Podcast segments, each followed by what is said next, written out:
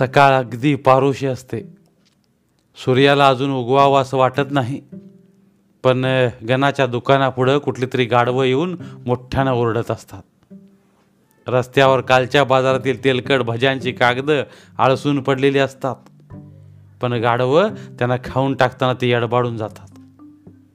आंब्याच्या केळ्यांच्या साली गटारी कडला मळकट होऊन उताण्या पडलेल्या असतात. गाढवांना त्या डोळे वटारून बघतात. गाढवं त्यांचाही समाचार घेतात. दुकानाच्या फळीवर कुणी साखर झोप घेत असतं. डोक्याच्या आत रंगमहाल त्यात अप्सरा अमृत काहीतरी गोडगोड अशी स्वप्न रंगत असतात आणि डोक्याच्या बाहेर केसांचा चौरीसारखा विस्कडून पसरला ढीग. त्यात उवा लिका डास चिलट चावत असतात. स्वप्नाचं सत्य हो बघत असतात. लांबून म्युन्सिपाल्टीचा महार न वागता खराटा मारत रस्त्याला फसवत असतो आणि पुढं जाता जाता दुकान उघडून धार करत बसलेल्या गणाला म्हणतो काय गणा एवढं काय निहाळून बघायला लागलायस? सोन्याचं कण आहेत र धारच्या दगडात. गणा वर न बघताच गुण उधळतो येचून ठेव आणि माड्या बांध साथ बांधतो आणि तुला घालतो खायला तूप भात. असं काही जुळवून बोलायची गणाला खोड आहे.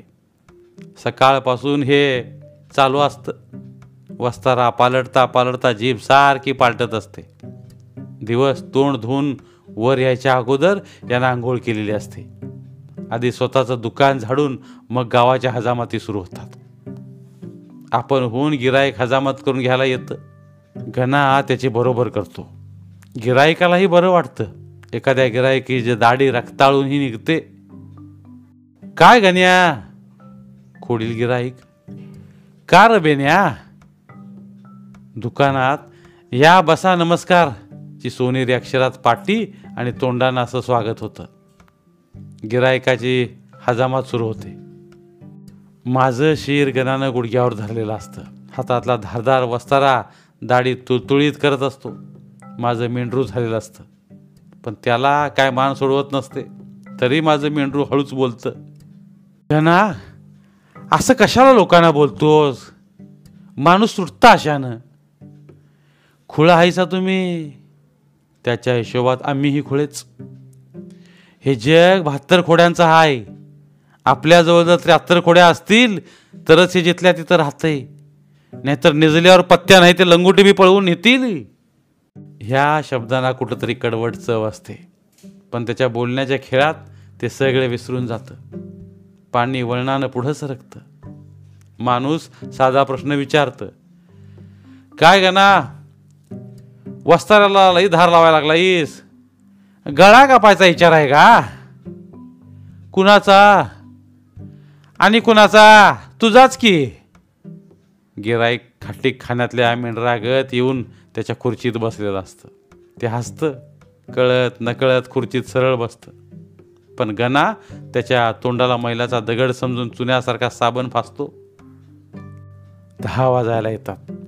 डोसक्यावरचे केस उतरून माणसं हसत हसत जात असतात. तशी केसांची गर्दी वाढत असते. दोन भिंतीला लागून दोन बाकडे टाकलेली आहेत. त्या बाकड्यावर सकाळी आंघोळ न करता डोसकी तशीच पिसकारून आलेली माकडं एका ओळीत बसलेली असतात. त्यांच्यापुढं शिळा सकाळ स्वराज्य मराठा रसरंग पडलेला असतो. उलटं पालटं करून एक एक जण त्यांना चगळत असतो आणि चांगलं लागत नाही म्हणून तसं तोंडासमोरचं काढून दुसऱ्याला देत असतो. कारण तो दुसरा मध्ये मध्ये सारखं तोंड खुपसत असतो. इतक्यात एक गिराय गडबडणं येतं. त्याला कुठंतरी गावाला जायचं असतं. दुकानात तर गर्दी. घना हजामत करायची आहे कशी? पाणी लावून का बिन पाण्याची. हे बघ बोलत बसायला मला नाही येळ. अल्पीनं करणार का नाही सांग बघू. अरे मग जरा बस की घटकाभर. घोडं जरा चराय सोडत्या वळचणीला. घोड्यावरून आलेल्याची हजेरी गाढवात काढली जाते. बसलेल्या माणसांची भरपूर करमणूक होते. किस्श्यावर किस्से सुरू होतात. कुठला तर रेडिओ आग लागल्यागत ढंढणत असतो. गणा रेडिओ एखादं घे की. त्याने काय करायचं? उघड ढोरागत आरडायला. परवा दिवशी तुला सांगतो लिंगनूरची म्हस कोल्हापूरच्या बाजाराला चालली होती. ती आली ह्या दुकानाच्या मोहर आणि हू ह काय हॉय करून वरडायला लागली. कशा बाई? तिला वाटलं आपलीच रेडी वरडायला लागली या. मार थापा. अरे खरंच? त्या म्हशीच्या मालकानं बी भाजरानं आमून बिन ठेवता त्या दुकानावरून म्हशीची धार काढली. गणा हे गंभीरपणानं बोलत असतो आणि माणसांची हसून मुरकुंडी वळत असते. पुढ्यातल्या गिरायकाची कधी हजामत झाली ते त्यालाही कळत नाही. दुसरं गिरायक पुढं सरकून खुर्चीत बसतं. पहिल्या गिरायकाच्या दाढीचा मनगटावर घेतलेला साबण मोंड वस्तारानं एका जागी करत गणा खुर्चीतल्या गिरायकाला निहाळतो. एका जागी केलेला साबण रस्त्यापलीकडच्या गटारी तसाच टाकून देतो. गावाच्या बाहेर रस्ता सरळ गेलेला आहे. त्याला निरकून बघत तिथंच थांबतो. हा बा बा बा काय हत्ती घोड हुट्ट वाघ सिंह हरण हे? बाकड्यावरनं बारकी पोरं चाट दिशी उठतात आणि रस्त्यावर येतात. कुठं आहेत? ती बघ ती बघ असं म्हणत रस्त्याच्या लांबच्या टोकाला बोट नेऊन ते हळूहळू फिरवत तो आत येतो आणि खुर्चीत बसल्या गिरायकाच्या डोसक्याच्या जंगलात नेतो. सगळी खॉक खॉक करून हसतात. शिरप्या काय रे जंगल वाढीवलायस हे?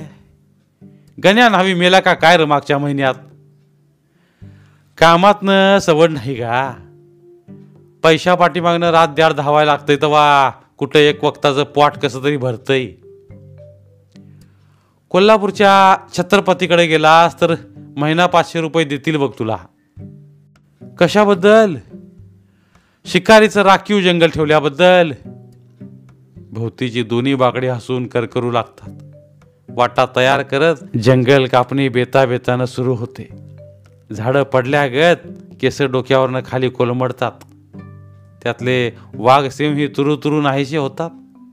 डोसक्याचं रान मोकळं होतं. त्यावर भुरुभुरू पाऊस पडतो. तेल लावलं की गिरायकाचं डोकं पाणी साठलेल्या डबक्या गत तक्त काय लागतं? जानू बिट्ट्याची जंगल कापणी एकदा अर्ध्यावरच राहिली. गप्पा मारून त्यानं सहा महिने उधारी ठेवली होती. आपल्याबरोबर आपल्या दोन पोरांची तो डोसकी कापून न्यायचा. पोरं एकटी आली की गणा त्यांना थारा द्यायचा नाही. मग पोरं डोसकी तशीच घेऊन मुडद्यागत तोंड करून घराकडे जायची. मागच्या बागड्यावर ही दोन पोरं पाय हलवत बसली होती. जानबा जंगल सप्पय करून घेत होता गणा मशीन चालवत होता. त्यानं अगोदरच जानबाच्या नावावरच्या उधारीचा सात साडेसात रुपयांचा हिशेब करून तोंडात बार भरून ठेवला होता. काय जानबा? बोल गणबा. टग्याला टगे भेटले होते. घाण्याची सुगी सुरू झाली अजून कुठं गेला नाहीच वाटतं? गणबा जानबाला बरोबर कात्रीत धरायच्या बेतात होता. जायचं की आता चार दिवसात? गपलं तिनं जानबा बोलून गेला. कात्री दोन्ही बाजूनं पुढं सरकली होती. जाणार नाही म्हणून सांगावं तर आजपर्यंत उत्तम गुळव्या म्हणून मारलेल्या थापा खोट्या ठरणार होत्या आणि अब्रूचं खोबरं होणार होतं. बरं जाणार म्हणून सांगावं तर बिलाला तगादा लागणार होता. कारण एकदा परगावी गेला की दोन दोन तीन तीन महिने परतत नाही याची खात्री गणाला होती. पण हे सगळं लक्षात येईपर्यंत त्याच्या तोंडातनं शब्दही गेला. मग हिशेबाचं तेवढं बघ की. मासा बरोबर गळाला गावला. घटकाभर जानबा बावचळला तरी त्यानं शिलकीतली एखादी पुडी लगवायची असं ठरवलं आणि गणाला बोलता ठेवला. बघू की. कवा? अरे एवढं का घाबरतोस? आजच्या आज. आजच्या आज म्हणजे कवा? सांजेच्या पारी का मध्यान रातच? का दुपारी? का आत्ता? सांजच्या पारी दिवं लागायच्या वक्ताला पैसे हातात. सांजच्या पारी पैसे देऊन येत का? लक्ष्मी यायची वेळ असते या. अशा वक्ताला पैसे बाहेर देऊ नये राहिलं दुपारी देतो. दुपार आता इकडे तिकडे तासाभरात होती या. मग म्हणणं काय तुझं? आत्ताच दे की. पुन्हा इकडं पैसे घेऊन यायची तसदी कशाला? आत्ता नाहीत का माझ्याजवळ? मग दुपारनं कुठनं आणणार? ती तुला का पंचायत? देतो म्हटल्यावर देतो. असं पन्नास वायदं झालं का? गणानं शेवटचा बार उडवला आणि डोईवर चालणारं मशीन बंद करून टेबलावर ठेवलं. वाद घालत घालत दुसऱ्या गिरायकाला शिलकीला पडल्या खुर्चीवर बसवून घेतलं. बोलत बोलत त्याची कापणी सुरू केली. जानबाच्या डोसक्यावरचं अर्ध जंगल तसंच राहिलं. वाट चुकल्यासारखं तोंड करून तो तसाच बसला. अर्ध्या डोईवर पाठ ओढले होते. अर्धी डोई तशीच. त्यानं खूप वाद घातला. एकदा दोनदा गयावया करून बघितलं. मोकळं खिसं उलटं केलं. हजामत केल्याबरोबर जाऊन लगेच आणून देतो की? पोरासनी लावून दे घराकडं. पोरासनी काय करतंय पैशातलं? साडेसात रुपये आणायचं पोरासनी कळत नाही कुठंतरी टाकतील पैसे. खिशात टाकून आणायला लावायचं. ती यायची नाहीत रे. मग बसा तर खुर्चीत बिड्या ओढत. जानबा जास्त चेडबाडला डोईवरनं हात फिरवला. केस डाम डवग तशीच होती. पाठ काढलेला हाताना सप्पाई लागत होता. माणसं तोंड दाबून धरून हस आत कोंबत होती. गणा गुमानपणानं गिरायकाची हजामत करत होता. घटकाभर जानबानही बिन बोलता बिडी ओढली. शेवटी त्यानं पोराला सांगितलं दिन्या जा रे घराकडं.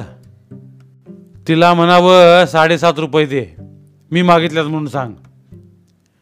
आणि नाहीच दिलं तर? तिला सांग अशानं असं झालंय म्हणून. अरे कशानं कसं झाले ते पोराला सुधरून सांग की. खोपड्यातला जानबाच्या बरोबरचा किशा टारकला आपट बार फुटल्यागत सगळी हसली. जानबा गप्पच पोरग जायला उठलं. धावत जा आणि पळत ये. बाबा अवघडून बसलाय. तेवढ्यात कोणतरी म्हणाल. दुकान पुन्हा आपट बारानं हजारलं गणा गप्पच. जानबाई आरशात बघत गप्पच. पाठीमागं लावलेले फोटो जानबा आरशातनं बघत होता. लता मंगेशकर विणा घेऊन वाजवत बसली होती. झकपक दाढी आणि अल्पिन केलेल्या सात आठ माणसांची नुसती डोकीच एका फोटोत होती. पोरग खरोखरच धावत गेलं नि पळत आलं. दिलं काय र? खुर्चीत विद्रूप करून ठेवला जानबा घाईनं म्हणाला. दिलं. गणा गप्पच होता. जानबा आता चिडला. हा हे घे सुकाळीच्या पैसे पैसे काय लावलायस बघा जरनं? माणसाच्या आबरू परात जास्ती आहेत का ते? न्हावी घडी का मी? सहा सहा महिने उधार ठेवून आम्हाला कसं भागेल? समोरच्या गिरायकाची दाढी आटपून तोंडावर पाणी मारलं नि मळक्या टावेलानं ते पुसून काढलं. तुरटी फिरवून अंगावरचा फडका काढला नि ताट देशी झाडला. जानबाचं पैसे घेऊन कमरेला लावलं नि मशीन पुन्हा जानबाच्या डोईवरनं तरा तरा फिरू लागली. भर उन्हात दुकानासमोर एक जंग बाई आली. घामानं कपाळावरचं कुंकू निथळत होतं. अंगाचं गाजर झालं होतं. गळ्यात लांबपर्यंत बोरमण्यांची माळ. घासाचं डोरलं. भरदार छातीला पुणेरी हिरव्या चौकड्याची चुळी. केसाला तेल लावून ताजा ताजा भांग पाडलेला. डोईवरच्या पाटीत कसलं तरी ओझ. दुकानापासनं लांब पलीकडच्या गटारीकडला उभी राहिली. गणा भानावर आला. लगेच त्यानं हातातली जानबाची संपत आलेली डोई तिथंच ठेवून हात स्वच्छ धुवून घेतला. धुतला. मग दह्याचं भांडं धुवून घेतलं. तरा तरा बाईजवळ गेला आणि ओझं उतरू लागला. भांड्यात माप भरून तिनं दही घातलं. गणा खालच्या आवाजात गंभीरपणानं काहीतरी बोलला. तिनंही मान हलवली. आणि मग गणानं खिशातले दोन रुपये काढून तिच्या हातावर ठेवले. ती गुमान निघून गेली. गिराईकाला हे सगळं ठाऊक होतं. कोणीतरी चावटपणानं विचारलं दोन रुपयाला एक माप दिसतंय दही. नाही का मागची बाकी द्यायची होती. गणा जरा गंभीरच होता. समजून घेणाऱ्यानं शानपणानं समजून घेतलं. जानबाच्या डोईला गणाचा हात मऊ आणि उबदार होऊन लागला.